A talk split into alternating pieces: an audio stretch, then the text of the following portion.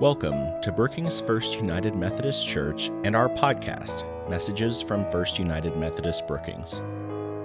This podcast is an audio version of Pastor Pete Grassow's sermons from the First United Methodist Church in Brookings, South Dakota. You can watch the full services online anytime on our website at brookingsmethodist.org or at the link in the episode notes. On behalf of Pastor Pete and our entire church family, Thank you for joining us. And so read to us from the scriptures. I continue the reading from Luke 24.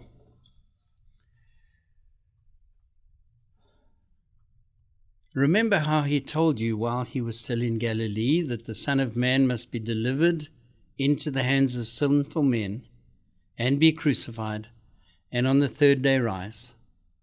And they remembered his words and returned from the tomb they told all these things to the eleven and all the rest. Now, it was Mary Magdalene and Joanna and Mary, the mother of James, and the other woman with them who told these things to the apostles.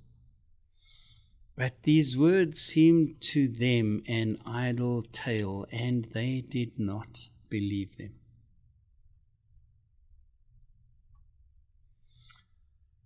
A story from Easter Sunday a group of women visit the tomb of Jesus, a story that is central to the celebration of Easter. These women have come to complete the burial rituals because they never had time to complete this on the eve of the Sabbath. Friday evening, before everyone went into Sabbath, they needed to return home. And so arrive at the tomb, tomb early Sunday morning and discover the tomb to be empty. And many churches today have sunrise services because of this a reminder that Jesus was not in the tomb at sunrise on Sunday morning. Luke's gospel tells us that they meet two men dressed in shining clothes, who I guess we assume to be angels, who tell them, He is not here, He is risen. This is everything that we pin our hopes on that death is not the end of our lives. There is hope for life beyond death. If Jesus can live beyond death, then we too have hope for life after death. Now, the one thing that leaps off the page when the story is told is who was there to hear this wonderful news? They are Mary Magdalene, Joanna, Mary, the mother of James, and some other woman. So, who are these women? Because we have heard these names before. In Luke chapter 8, Luke tells us that Jesus went through the cities and villages preaching the good news of the kingdom of God. And then listen to the words of Luke. I quote The twelve were with him as well as some women who'd been cured of evil spirits and infirmities. Mary, called Magdalene, from whom seven demons had gone out, and Joanna, the wife of Herod's steward Chuza, and Susanna, and many others who provided for them out of their resources. So there were disciples who supported the group out of their private income and everyone benefited from their presence.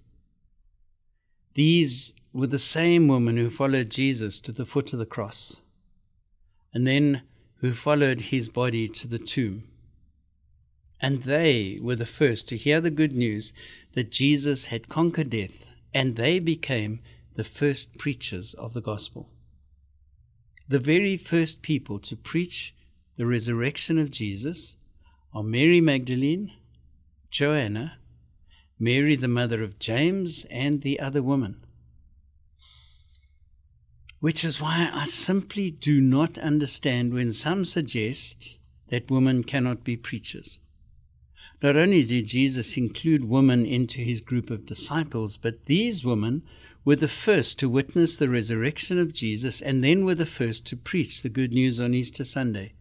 Do not let anyone suggest that women should not be preachers. which leads me to wonder why some people oppose woman preaching. And I do note the irony of this happening on that very first Easter Sunday. Luke tells us that the women hear the news from the angels and then rush off to tell the other disciples of Jesus. I read again Luke 24, verse 9 And returning from the tomb, they told all these things to the eleven and to all the rest. But these words seemed to them an idle tale, and they did not believe them. I wonder. I wonder if it had been men returning to share the news, if the rest of the disciples would have listened. Certainly, the world in which Jesus lived did not believe that women were capable of religious discussion. Women in the time of Jesus were not allowed to participate in public prayers and religious debate in the temple. In fact, part of the traditional daily prayer for a male observant Jew says this Blessed are you, Lord our God, ruler of the universe, who has not made me a woman. Because it was thought that men were better able to bear the weight of religious faith there is a cultural assumption that men are more in tune with God. And often, deep in our Christian roots, we have struggled to believe the truth telling of women. Women who are thought to be too emotional and incapable of calm, rational thought. And so today becomes a time to affirm the place of women as disciples of Jesus and as the first preachers of the gospel. And as I say this, I wonder about other categories of people we carry in our heads, people we think are not worthy to preach the gospel. Perhaps we do not have a problem with women, but we do want respectable preachers, and we have clear ideas of who are respectable preachers and who aren't and in today's reading are made aware that the first preachers were anything but respectable. Mary, the woman with a demon possessed past, preaches Jesus. Joanna, the wife of the finance minister in the occupying government, preaches the gospel. And so today invites us to be willing to open our ears to hear God speaking through anyone, to listen for the Spirit of God touching our hearts without becoming obsessed by the vehicle that God uses.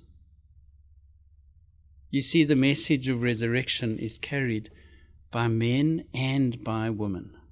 The message of Jesus can be spoken by both senior members of society and by young people the gospel of Jesus can be preached by both educated and uneducated, by both rich and poor, by both straight and gay. This is because the message is not our possession. We preachers are merely the vehicle for the Word of God.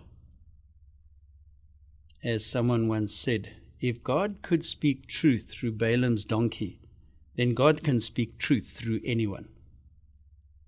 I, as a preacher, am nothing special. I'm just one hungry sinner telling another hungry sinner where to find nourishment. And so today, I reiterate Christ is risen. He is risen indeed. Thank you for listening to this message from First United Methodist Brookings. To get every message delivered to you, subscribe to this podcast for free and leave us a review wherever you get your podcasts. You can always find more information about our services and outreach on our website at brookingsmethodist.org and on our Facebook page at Brookings First United Methodist Church. On behalf of Pastor Pete and all of Brookings First United Methodist Church, thank you for listening. This podcast was produced by Sam Becker on behalf of First United Methodist Church in Brookings, South Dakota. Intro and outro music was performed by our praise team under CCLI license number 936719, Streaming Plus license number 210 39161. Visit BrookingsMethodist.org for more information.